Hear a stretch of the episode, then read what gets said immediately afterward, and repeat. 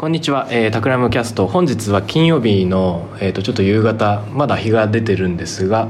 えー、本日はタクラムの渡辺と尾形。と,、えー、とゲストにお越しいただいているのがお名前は？えー、三浦武明と申します。こんにちは。よろしくお願いします。よろしくお願いします。実はですね今目の前に、えー、と武さんがですねあのグラスとですね は何発泡の水と何か液体を液体がいくつか並んでいます。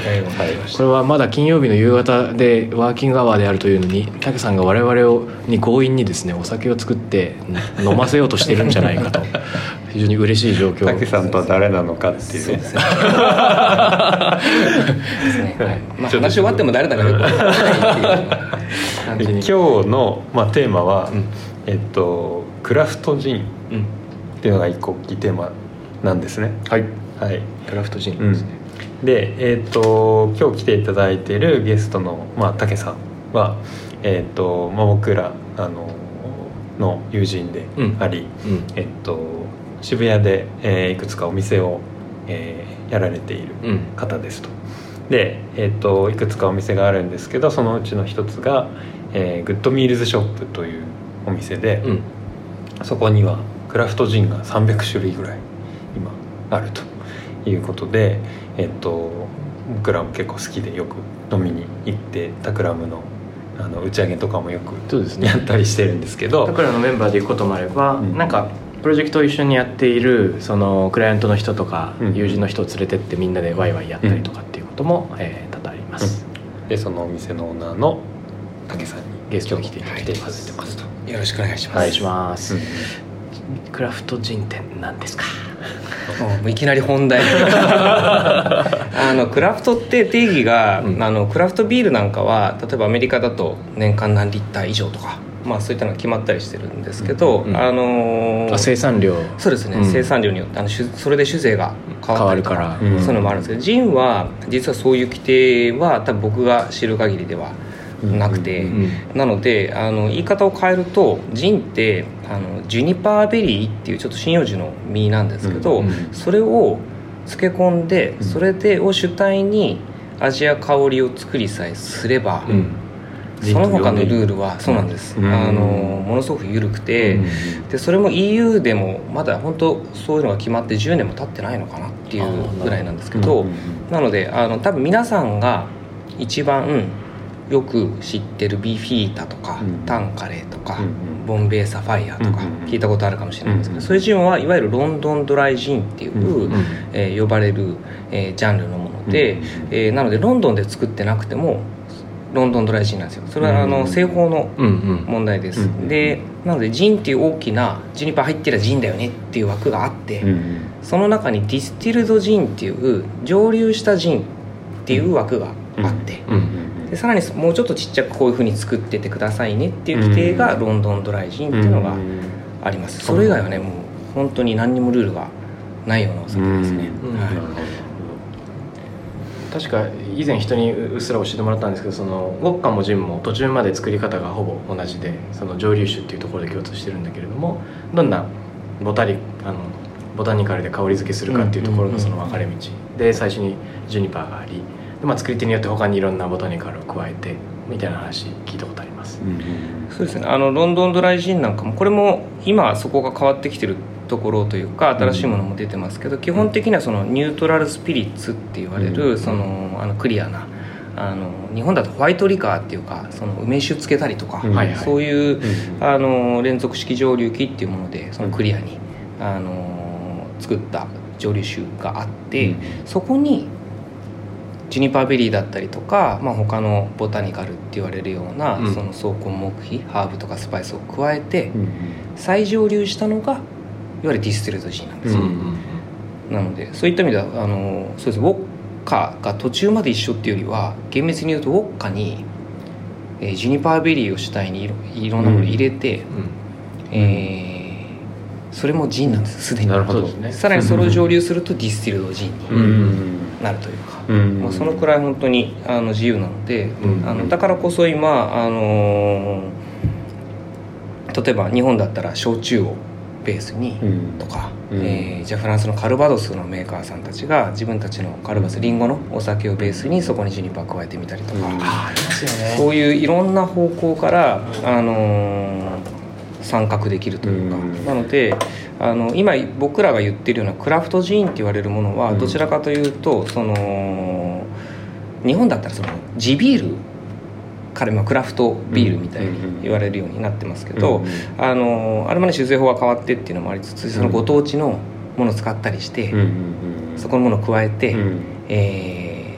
ビール作ってるよみたいな、うん。うん。そういった感じで世界中で、うん。じゃあ北欧だったら北欧の原産のベリーを使ってとか、うんうん日本だったら柚子山椒とか、あるいはカナダでなんかイヌイットが摘んでくる居留地の、えーイヌイットの居留地の中のハーブを摘んでうん。みたいなシーンがあったりとか、うんそうですよね。まあそういったもので少量生産のそういったものがもうたくさん今出てきてるので、うんうんうんうん。あのそれが今いわゆるクラフトジンって何、って言ったところで言うとあのそういうその土地ならではの、うん。えー素材、うん。えーを入れて、えー香り付けして味付けして出されてるジンっていう言い方で、まあイコールにはならないかもしれないけど、まあ、かなり近い言い方かなと思います。ね。そして今日持ってきていただいているのはどういうものなんですか？いやなんかね飲みたいなと思ってでもよく考えたらお二人分しか持ってこなかったんですけどあのあのお二人は本当にあのねタクラムロンドンがあったりするのもあって、うんうんうんあの実は本当長くねあのお店に来ていただいてるだけじゃなくて時々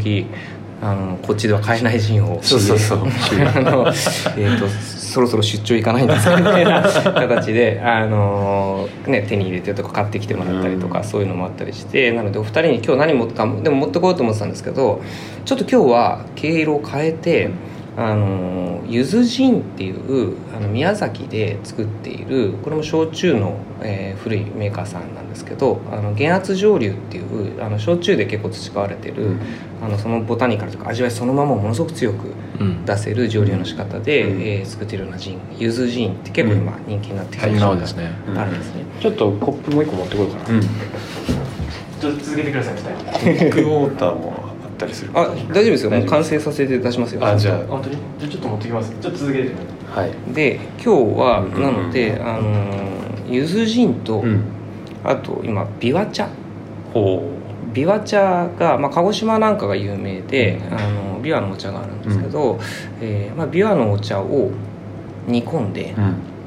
でちょっと、えーきび砂糖とか加えて、うん。えー要はビワ茶シロップを作ってでそのゆずジンとでゆずジンにビワ茶シロップを入れてちょっと炭酸で割って、でビワ茶自体が少しこう柑橘の香りだったりとかも持ってたりするので、あのそこに、えー、ゆずジンうん。の柚子の香りだったりヒューガナッツとかも入っててすごく爽やかで美味しくてそういったものをちょっと飲んで飲みながら金曜の夕方にと思ってうん持ってまいりましたのでうん。今ちょっといきなり作り始めます、はいはい。ぜひお願いします。ちなみにあの今日なんでこのタイミングで、えっと、収録をしようかという話になったかというと,、えっと来月ですね。6月の、えっあとそうですね。何日でしたっけ？6月ね9 9日日10 10日日で。の土日に、えージンフェス？ジンフェス東京ですか？ですねジンフェスティバルジンフェスティバル東京という魅力的なイベントが、えー天王洲ですよね。天王洲です。天王洲アイル。あのキャナルサイドってあの、えー寺田倉庫さんの、うんうんうん。あの TY ハー。バーさんがある一角で、その奥にあの 200m ぐらいそのボードウォーク、うんうん運河沿いの、道にも、えー客席ができて、うんでそこの倉庫の方であの天王洲ハーバーマーケットっていう、あの今年始まったマーケットがあって、あ末そうですね。月に一度、うんえー、1日だったり2日で開催されてるものがあって、うんそこと今回同時開催なんですけど、うんあのー日本で初めてあのワールドジンデーっていうのがあって、これもねイギリスの本当あるバーの人が、えー作ろうよって言って、うん。割と本当少人数で、うんうん。今日ワールドジンデーっていう今だと,、えーと土曜もえー6月の第2土曜日なのかな、でえーで今年がちょうど6月9日、はい。10日なんですけど、うんうんあのそこにワールドジンデーっていうのは要はジンが好き、えーみんなでジンをお祝いしようみたいな、うんもうそれだけみたいな、うん。あのお祭りで、えー世界中で今あのやられるようになってきてたりするんですけど、う結構そのだから僕お店が、ね「今日はワールドジンデーだよ」ってこう勝手に世界中でイベントするみたいなところからでワールドジンデーやりたいねっていうのは実はもう3年前ぐらいから思ってたんですけど、うんあのまあとはいえまだまだジンがニッチで、うん。えータイミングを見計らいつつでもこの12年で特に国産のジンがうん。20種類をうん。超えてきてるんですね、うん。なのであのすごくいいタイミングだなとで海外のジンもすごく日本でも手に入るようになったし、ねそれこそ成城石井さんとかでもね結構うん。うんラインナップしてて、うなんですね。手に取りやすくなってきたので、うん。あのやった。ぜひやり話を聞きなしがらできましたね。できましたね。えっとこれちょっとあの渡辺君いなかったので説明するとうん。今回はちょっと柚子ジン宮崎の柚子ジンにビワ茶のシロップを作おっておえー柚子ビワ茶ソーダみたいな。なるほど。ビワ茶 infused 作りました。リズジン。うん。でこれ実は今今出てるディスカバージャパンさんとかでもあのお茶の特集で、うん。あのーちょっとご提案してさせてもらったメニューで、うん。えーこれもう放送が終わった後ですけど乾杯。乾杯乾杯。えー明日、えージャーナルスタンダードさんの新しいジャーナルスタンダードスクエアっていう、あの明治通り沿いの、うん。えーお店でちょっと、えーお茶とジンっていうワークショップなんかも、えーやってます。美味しい。美味しい。しい。なんかすごい自然に話し続けたくなったけど今やばいやばい。ポッドキャスト。なんか言わないと。美味しい美味しい。忘れてた。すごい美味しい、うん。うん。香りと。うん。今結構お茶のプロジェクトも少し関わってるのもあったりして、でも結構まあやっぱお酒和のジンとあのお茶みたいなところでもいろいろなんかこう柑橘系の皮からくる苦みとお茶にある苦みがちょうどリンクしてどちらから来たのか分かんないようなこのね苦みによってつながれた複うん。複数の複雑な香りみたいな感じますね。本当にその通りで多分地域が近いのもあると思うんですけど、あのビワ茶ってビワ茶自体にそういうちょっとこうもちろん葉っぱのそういう苦みみたいなのもあるんですけど、うん。あのねほんのりねやっぱ柑橘につながるそういう香りをうん持っていて、うんでそこが今回のゆずジンとすごいつながるんですよ。相性がね。うん、だからなんか本当びっくりするぐらい馴染んじゃってるっていうか、だから色もちょっとお茶みたいに、んね少し、えっとうっすら緑がかった薄黄色う感じで涼しいですね、でジンもやっぱりクラフトのジンって今までのジンよりはそれなりにちょっとねプレミアムっていうかうん。高い目のものもあったりするんですけど、僕としてはその本当その土地ならではの素材使ってて、から例えばあこれ柚子なんだとか、うん。えーこの間広島で出たジンは例えば、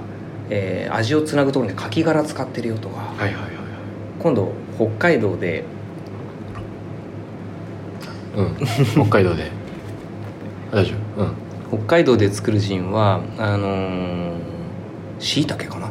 とか。なんかそういうもう本当にあのうまみが出そうですね結構。そうですね、うん。だから今結構スコットランドのジンなんかでも昆布使ってみたりとかあやっぱそのミネラルみたいなところ出すのはいにいろんな食材使われてたりするのですねいいてでだから今本当焼酎メーカーさんが参入してくるパターンが今多いんですけど、うんうんうん。あの本当にね自分たちのものにちょっとジニパ入れてジンにしてみたよっていうようなうんものから、うんもう本当に本気で、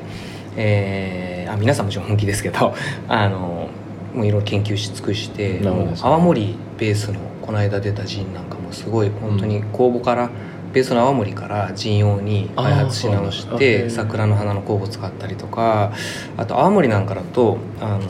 ちょっと泡盛自体にちょっとトロピカルっていうか、うん。バナナマンゴーとかにもつながるような甘さが少しうん。いるんですね。なのでそこを使ってまた沖縄のちょっと、えーピーチパインとかうん。そういう素素材入れてすごいトロピカルな味わいの、うん。うん、ジンも出てとかね、うん。かその辺はすごいあの特に日本はあの純度の高い軟水も豊富だし、うん。フルーツもね僕は世界で一番美味しいんじゃないかなと思うのがいっぱいあるし、だからそういったその土地ならではのを使ったジンっていうのはこれからますます出ますね。グッドミールズショップで飲むジンジントニックの特徴としてあのガーニッシュそのレモンとかライムとか入れずに、はい。ジンとトニック、まあ、氷だけで飲むっていうスタイルですけれども、はい。このこの辺のこだわりについてちょっとひ一言聞いていいですか、うん。これはもう本当にもうそれだけで美味しかったっていうのが、うん。あの一番簡単な言い方なんですけど僕も67年前ぐらいにちょっとそういう本当ご当地ジンみたいなの見つけて、うん。いわゆるロンドンドライジンと違う、うんえーきっかけはねショリゲルっていうスペインの,、はいはい。あのマヨネーズの発祥の地みたいなメノルカ島みたいなところで、17世紀から作られてたジンみたいなのを見つけて飲んだ時にめちゃめちゃ美味しくて、うん。でそこからはジン美味しいいろいろあるんだと思って探し始めたっていうものともう一つやっぱそのぐらいのタイミングで日本にも入ってきましたけど10年前ぐらいからその天然の素材だけで作ってるトニックウォーターが出たっていうのもすごく大きくて、リーファツリーとか。そうですね、であのまあいろいろそういうジンを集めてうん。試飲して飲んでる時に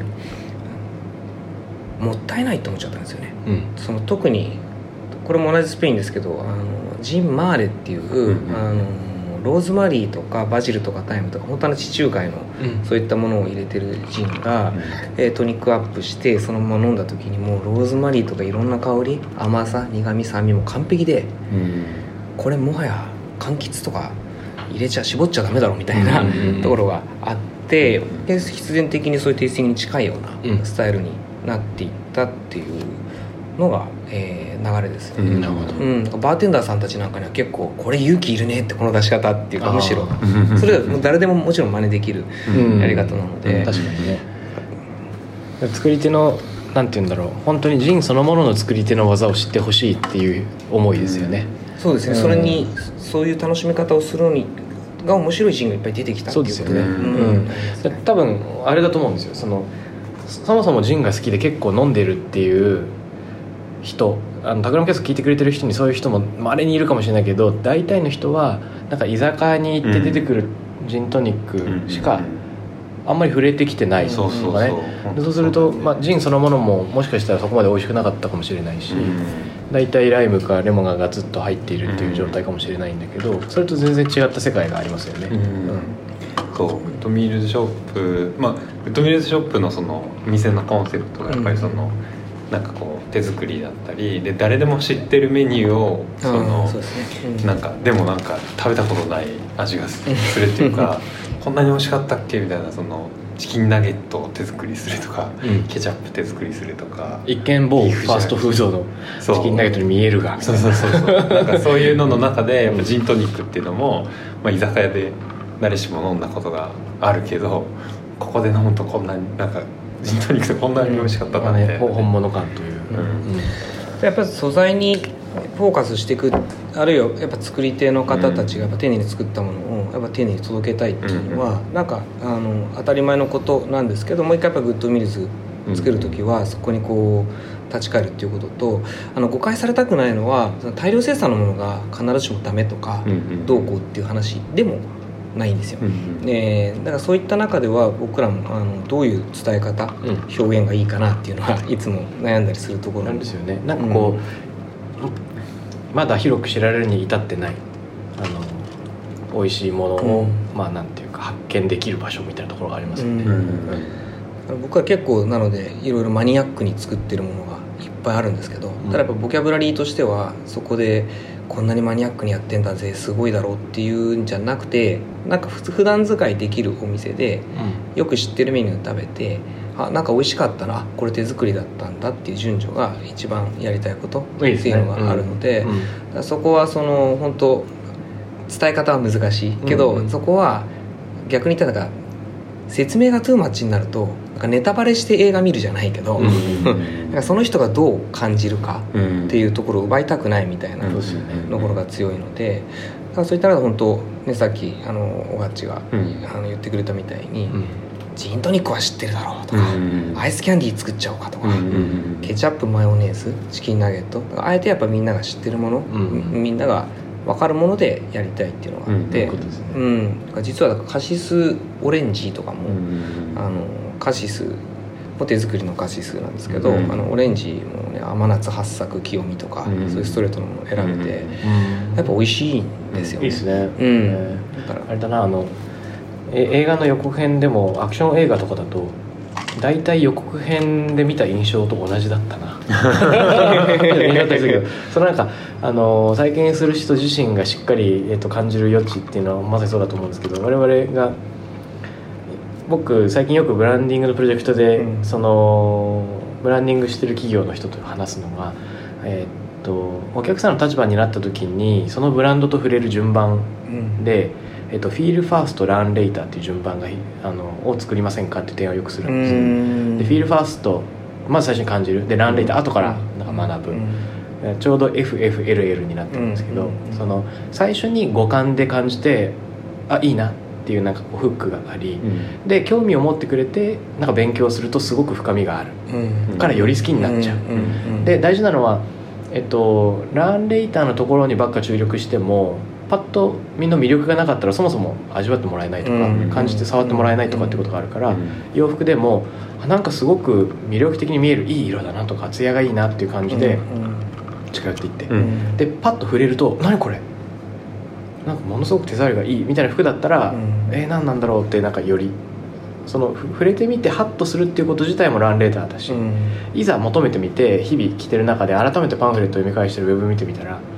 あの作り手の、ね、思いとか素材をどうやって作ってるかみたいな話が書いてあったらドドキッとして友達にちょっと話してみようかなとかなるし、うん。みたいな順番っていいですよね、うん。いやもう本当それ使っていいですか？FLL いいですね。フィールファーストランレー。ター、うん。でも自分自身が本当そこが常にあのグッドミルショップだけじゃなくて多分いろんなもののうん。あの考えてまたお店としてですけど僕の場合は形にして表現する時って、うん。まさにそこがすごくうん大事で、ね。で食って本当特にねダイレクトに食べるし、うん。飲むしみたいなね。ところで、まさにフィールうんファースト東京ファミリーレストランなんかもちろんね世界の料理でみたいなお店ですけどそうあのもちろんその奥には自分なりにあそこはまあ12年も経つので、まあ、12年前の僕ですけど、うんうんすごく感じてたりとか、うん。問いかけたかったり投げかけたかったり、うん。自分が知りたかったり、まあ、いろんなことがあるんですけど、うん。でもまあまず食べようと、うん。知ろうと、まずあ、楽しい、うんうん。興味を持つ、うんうん、そこからだよなっていう。逆に言うとインプットとアウトプットの話にもなるかもしれないんだけど、うん。その両方大事なんだけど、うん。なんかそのどうしてもインプットの量の方がちょっと多すぎるじゃないですか。今って、うん。はい黙ってるとはいい。るとっていうふうにっていうのは、まあ10年前でもそうだけど今はもっとそうなってるのかなっていうのがあって僕はやっぱそのアウトプットが先にあった方が順序が大事でね。その時のインプット、うん。でそうすると次のアウトプットにつながるみたいな回り始める感なんか。じとか。あんまりに美味しくてお客さんが質問せずにはいられないみたいなのが作れたら完璧ですよね。いやーそれが一番ですね。一番ですね。うん、だから僕らは飲食店だけど、うん。うん。あとはまあ本当美味しかったの前に以上にある意味では楽しかったっていうことがですね。大事だ全体の体験をね。するんで、うん。うんコンテンツじゃなくて、まあ、体験そのものであると。うん。一個の品物じゃなくてね。でその楽しかったを作り上げるためにもちろん全てがあってそれは音楽も接客も全てそうだし、ね。で当然もっと美味しいものを食べてもらいたいなっていうところもあくまでもそのあー楽しかったっつってもう明日頑張ろうとかなんかそういうのにつながるために全部構成要素の一んうん竹さんは UX デザイナーじゃないですか、ね。UX デザイナーユーザー ユーザーエクスペリエンスデザイナーというか、まあ、体験全体を、うん。あのデザインしなきゃいけないからある一つを作っているっていうことではない、うん。あくまでお客さんの目線に立った時にそのなんか最後の湯上がり感も含めて全てがデザイン対象、うん。あ今皆さん今ね聞いてる人の疑問に答えるそのファミリーレストランといったのは実は固有名詞で東京ファミリーレストランというお店が もう一つえっともう一つのね武さんのお店で、えっと、六本木通りとあのあ六本木通りからピュッとね青学の反対方向に入ったところにあるお店で、えっと、三木橋方面にそこにもお店がありまうんすと、で今実はここの手元の画面でですね、えっとちょっとロンドンの話を。ね、しできればと思って、うん。去年の年末尾形さんと僕とで、えっと、シティ・オブ・ロンドン・ディスティラリーという、うんロンドン市内蒸留所みたいなところにね行ったんです。であのセントポール大聖堂の目の前に突然蒸留所が地下にあって、えっとね夜はバー。昼は、えっと、蒸留所ツアーをやっているという場所があるんです、つまりなんかあのバーのオーナーの人たちがまあ自分たちでジンを作ってるんだけど昼間空いてるから、まあ、見学会やっちゃおうぜみたいな感じでやってくれてると、うん。実際蒸留機が真ん中にドンとあって。うん。銅のね蒸留機がありこの大きなバーのホールの後ろにガラス張りのスペースに蒸留機が並んでるって感じなんだけど、うん。このバーの天井には実際にカパーのこのねパイプみたいなのがこう張り巡らされていて、うん。っていう感じですね。ここでは56種類の、まあ、クラフトジンを作っている、あれやりました？その自分のジンを作るみたいな。あそれはやれてない。それやってない。あそうなんだ。うんすごい面白いですねそれなんかね結構時間がかかるやつだったんだけど、うん。これは1時間2時間くらいの短い方のツアーだったのかな、うん。なんかお手頃な値段でしたよね、うん。数千円くらいの、うん。うん。でこれは作り手のこだわりを聞きつつもちろんいろんな種類のジンを最後にテイスティングできるよっていうような類のやつだった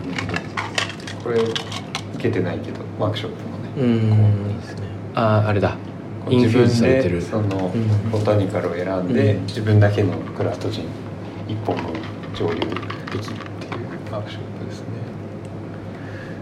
いやー僕もタイミング合わなかったんで、うん。ね、ここには行ったけどワークショップは参加できなかったんで、うん。いつかねちょっと行ってみたいなっていうのはありますよね、なかなかこれ面白かったね、なんかあのえっとね通り沿いにバーの入り口があるんですが階段で地下に降りてくるんだけどその入り口に猫の彫像があるんですね、でこの猫ちゃんになんか1セントコインみたいなもの、1, 1, 1ペニーみたいなのをコインを入れる口があってそこにコインを入れると猫の口からダラダラっとなんかジンが出てくるみたいな、え昔はそういうふうに使われてた？なんかそんな話はさっき。ねそうなんです。これあのトムキャットっていうんですよ。で、うんうんうん。実はだからオールドトムっていうあ。古いあのジンの名前もそこから来てたりするんですけどあのロンドンってそのジンの歴史の中でそのジンクレイズみたいに言われるジンの狂乱の時代があって、あのもうみ簡単に言ったらジン飲みすぎで、うん。えー街が荒れて、えー赤ちゃんに間違えて飲まして死んじゃったとかなんかもうそういうので政府が取り締まるみたいなことがあったんですよ、うん。でその時って要はあの今でいうバスタブジンっていうような、もうほんとこうお酒に材料入れて、うん。もう蒸留も何もせず、うん。わってもうジンだって出してる違法のジンがいっぱいうん。ドブロクジン。どぶろくにもなってないみたいなそういうのが出回った時にジン風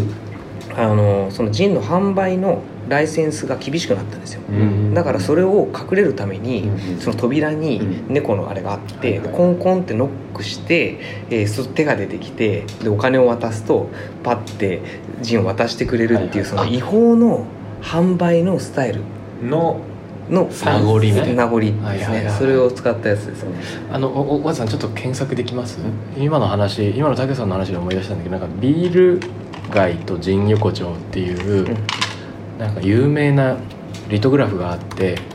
「怖い絵」とかっていうベストセラーの本があると思うんですけれども、あこれに出てくるリトなんですがそれこそ今武さんが言ってくれたこが竹さんのワークショップ、うん。そうですね今使ってる。ジンクレイズの時代の、うん。まあ、風刺画でうん。ちょっと大きくしてみてください、中央に描かれてる女性は多分あの赤ちゃんがいるんだけれどもジンをな飲んだくれていて、ううんっかり赤ちゃんを落としちゃって階段から今落下せんとする願望とか、あれですよね。このいろんな道路の前に吊り下がっている器は多分ビアジョッキでここはビール屋さんだよっていうのを示してたりとかっていう感じなんですよね、でこの絵のディテール一個一個にものすごくなんか怖い状況があってなんか品質の悪いアルコール飲んで目が潰れちゃってる人とかうんと暴力沙汰とか、えっと、なんかねく首をつってる人が窓の中に映ったりするんですよね。だからだこれはなんか本当その頃の、えー風刺画とも言われてるしうん。実は政府側がなんかこうそういう啓蒙するのにあなんか作らせたみたいな説もうなんだ聞いたことがありますけどでも実際に本当にあのジンのトラブルというかうん。それでもたくさんあの人が亡くなったりとかうんあそういうのがすごかったみたい心で症に対する恐怖を視覚的に PR するアーティスでこれで政府が取り締まり入るのプラスちょっとねあのヨーロッパであの原料の麦とかの大恐慌とかがあったので一度これでねジンは終焉するんだ。なるほどいうのがありますね。確かにこのさっき今写真見てたこのシティ・オブ・ロンドン・ディスティラリーに行った時もオーナーのご主人が「今日本ではジンはどんなご機嫌なんですか?」って「どんくらい飲まれてるんですか?」みたいなこと聞かれて、うんでいやまあ最近でこそクラフトジンの噂をよく聞くようになったけれども習慣的に飲むっていうのはそんなにないかもっていう話をしたら実はロンドンもそうでここ数年突然人が飲むようになったけれども、うん。うんそれまではロンドンでも、まあ、イギリス全体で、うん。ジンといえばおじいちゃんの飲み物っていうような印象がすごくあったっていう話をねしてました。うん。だからここ最近店店が流行りだしたのもびっくりしてるんだよみたいな、ええ面白い。それロンドンでの話ですよね。そうロンドンでの話うん。面白いですね。うんうんでまあ、こここで聞いた話は彼ら自身が作ってるその56種類のジンで、うん。えっと一番強調されているボタニカルがまあそれぞれ違うと。でピンクグレープフルーツが強調されているクリストファーレンジンみたいなものはやっぱりえっとまあそれぞれのジンで一番強い香りをガーニッシュにするのがいい飲み方だとなんですよって言いながらね、うん。あのせがれがオーナーのせがれがジンを作ってくれたんですけど、うん。うん。うん。いいですねだからクリストファー・レンについてはでっかいピンクグレープフルーツのカットしたのを入れてくれたりしました、うん。なんかなんかちょっともしかしたら言い方が雑かもしれないけれどもあのー日本で言ったら、うん。焼酎みたいなものなんですよ、うん。確かにね、うん。うん。でそのレモンサワーにして飲んで何ってあれ逆に本当に実はそのその一度ジーンが廃れた後にもう一回ジーンがこう復活するっていうのが産業革命なんかとかもリンクしていてでまた政府がそこの酒税を緩和したりとか、うん。でもどっちかというとビールを優遇したからパブがいっぱいできたんだけどですね。でもジンのイメージアップのためにジンパレスって言ってジンはすんごいゴージャスな内装でジン飲ませるようにブランディングしたりとか、うん。まあ、いろんな話があって面白いんですけど、うん。でそのロンドンドライジン、まあ、要は大量生産できるようになったってことでもあるんですけどそれを生んだその連続式の蒸留機っていうのが実は日本にも、えー1895年かな、うん。持ち込まれていあてそれでもともとそのね歴史のあった焼酎から連続式蒸留機を使ってもっとクリアで大量に作れる焼酎ができたんですよ、う。んそれがいわゆるレモンサワーとかに使われるあの香類おつ類香酒おつ酒って聞いたことがありません、焼酎の。うんそれのいわゆる香酒香類って言われるものはその連続式蒸留機で作ったあのどちらかというとクリアなすっきりした。へえあそういうことなんですか。でそれ今下町で、うん。なんか例えばレモンサワーとかででもグラスの縁に塩つけてたりとかってあれもしかしたらソルティードッグをやりたかったのかもしれないし、なるほどうん。だからそういうのでだから実はジンと歴史がちょっとかぶってるのと、うん。でそういう飲まれ方もちょっと僕は近いと思ってるですね。し、でも実はそこからプラスして今のジンのクラフトジンの面白さにつなげていくと実はその昔ながらの焼酎を作ってた人たちからしたら、うん。後から出てきたうん。しかも連続式蒸留機で大量に生産してるものが香酒ではいはい俺らがおつ酒ってどういうことかうんっていうのがあったんですプライドが、でも当時はやっぱり欧米がすごい進んでて、うん。っていうのがすごく強かったから、そういう新しい焼酎をハイカラ焼酎って呼んであで流行ったわけですよね、でもそれじゃあちょっとおかしいっていうのがあったから、その昔ながらの焼酎を作ってた方たちが本格焼酎っていう新しい言い方と、えーそれのこう規定を作ってっていうのがあって面白い。で今まさにそういう流れを得たその本格焼酎ベースのジンが出てたりするところっていうのは僕的には結構グッとくるんですよ、復刻。面白い。復刻面白いですね。うんうんそれの面白いですねなんか東南アジアのなんかも森の中にあるあのなんていうんですか。神々を彫刻したその石像がうん。別の人たちがねやってきた時に彫刻刀でささらに彫って別の神々に作り変えられてしまったみたいなのがたまにあったりしますけど、うん。まあ、それになんか似たものを感じます。もともと日本のある作り方のお酒が、ね、西洋の新しい機械によってうん。作り方や呼び方ごとちょっと変わってしまうみたいなね、あのちょっと思ったちょっと思い出したのがえっとなんでそもそもみんなそんなにジン好きなの？みたいに聞いてる人が思ってるかもしれない。今更なんですけど、うん。僕自身が結構ジンにはまるきっかけになったのはとあるあのエピソードでえっとジンが無類のジン好きだったイギリス人の元、えっと首相のチャーチル？チャーチルうん。首相のあのマティーニの飲み方がすごく粋だったっていう話を本で読んで、ものすごく惚れたんですけどあの、まあ、マティーニは、えっとジンとベルモットっていう、まあ、か香り付けした、えっとワインを、まあ、混ぜたカクテルでありますがそのベルモットは結構甘いんですよね。で、えっと、チャーチル首相はドライジンっていう結構辛いベルモットの量少なめのジンがあマティーニが好きだったもので普通の人はドライジンって言ってベルモットの量をその制限するところを彼自身はあのリンスマティーニとか言ってグラスをベルモットで洗って捨てて香りだけ残して作ることもあればもはやそれでも甘すぎるっていうので、えっと、ベルモットを全く使わないもうほぼジンだけっていう、まあ、マティーニにしてオリーブだけ落としたり目の前にベルモットの何？ボトルを置いて眺めるだけで甘い。眺めるだけで。でしかも静止すると甘すぎるから斜めに置いてくる。みたいな横目で見るとちょうどいいみたいなね。でその話を聞いてなんかジンっていうのにそこまで浸水する粋な飲み方っていうのって本当に素敵だなと思ってマティーニから入ったというのが僕のあのジンの入り口でした。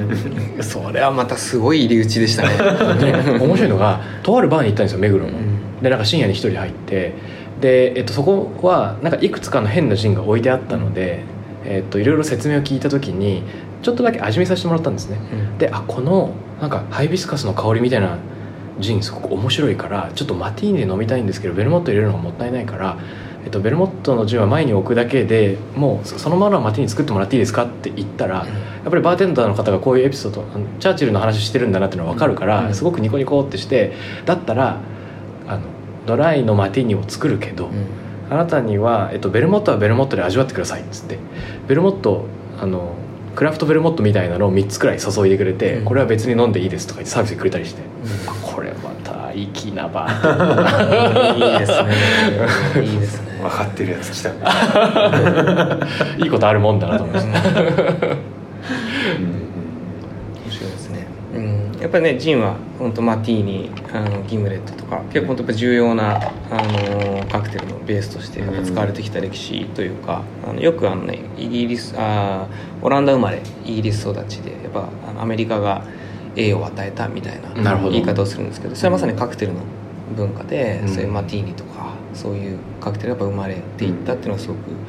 あのあるので、はい。あと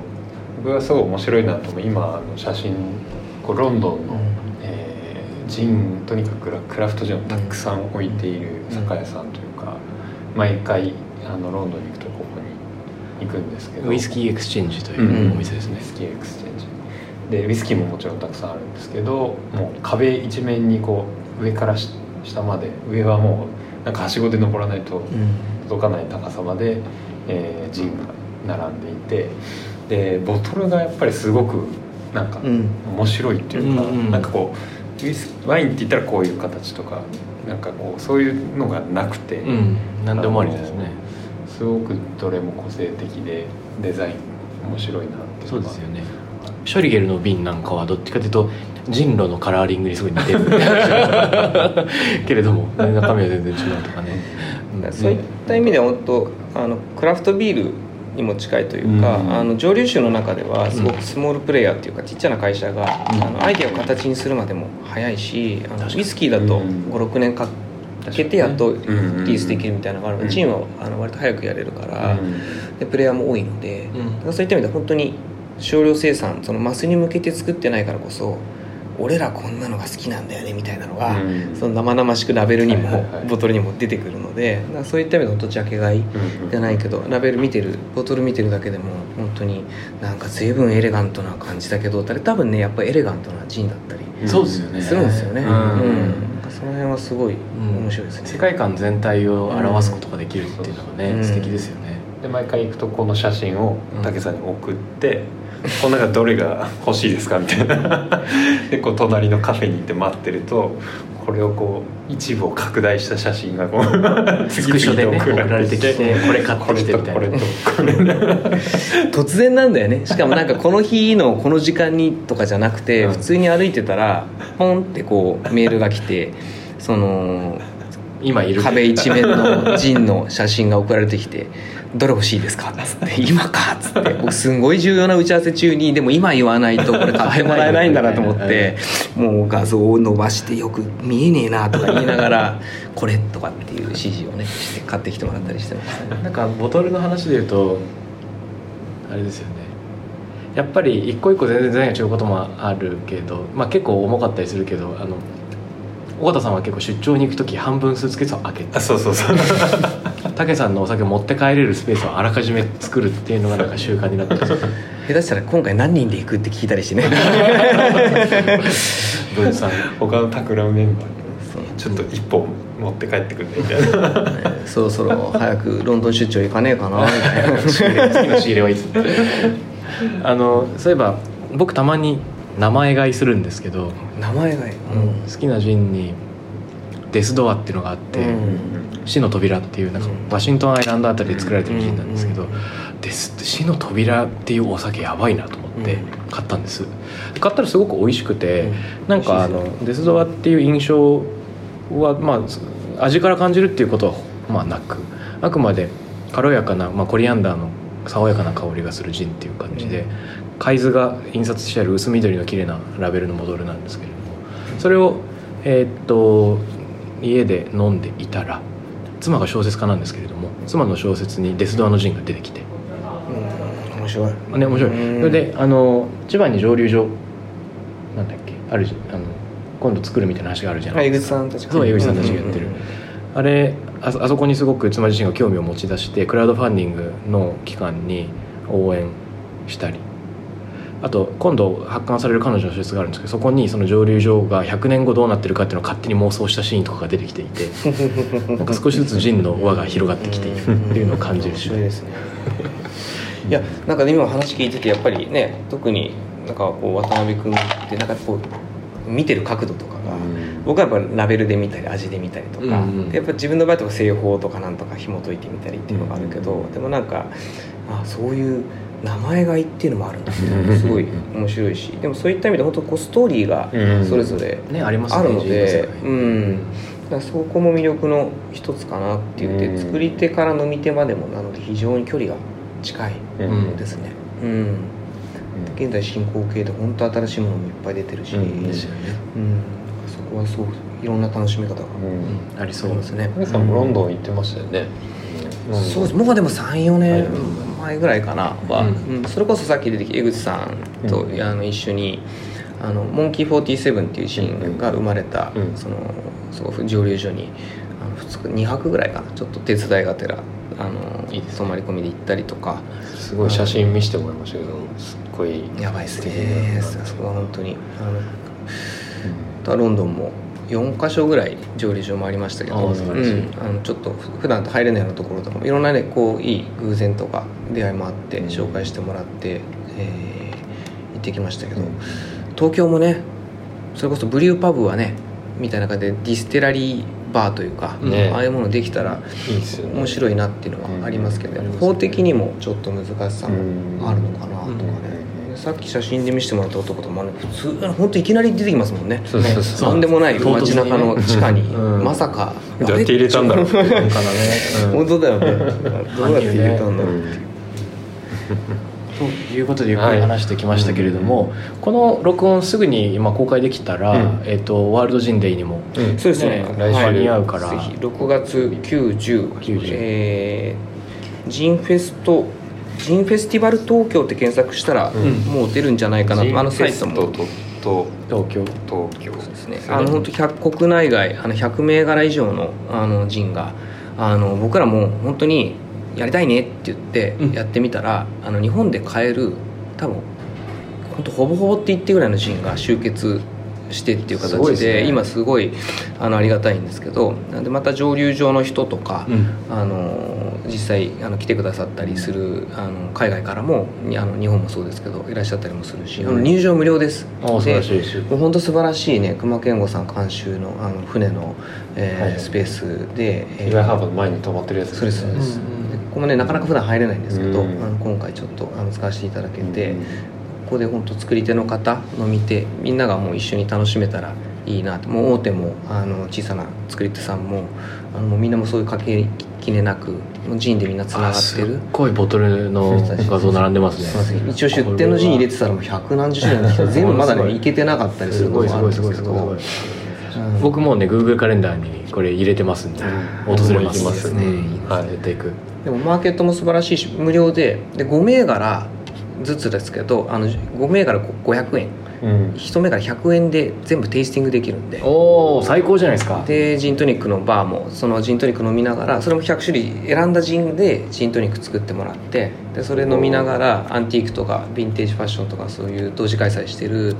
あのテンソハバーマーケットも素晴らしいのであで運河沿いもう日差し浴びながら最高ですよ。うん。ちょっとずつ味見って最高ですね、うん。それこそね一個一個の違いを楽しめるのが楽しいところだからうんうんね、いやで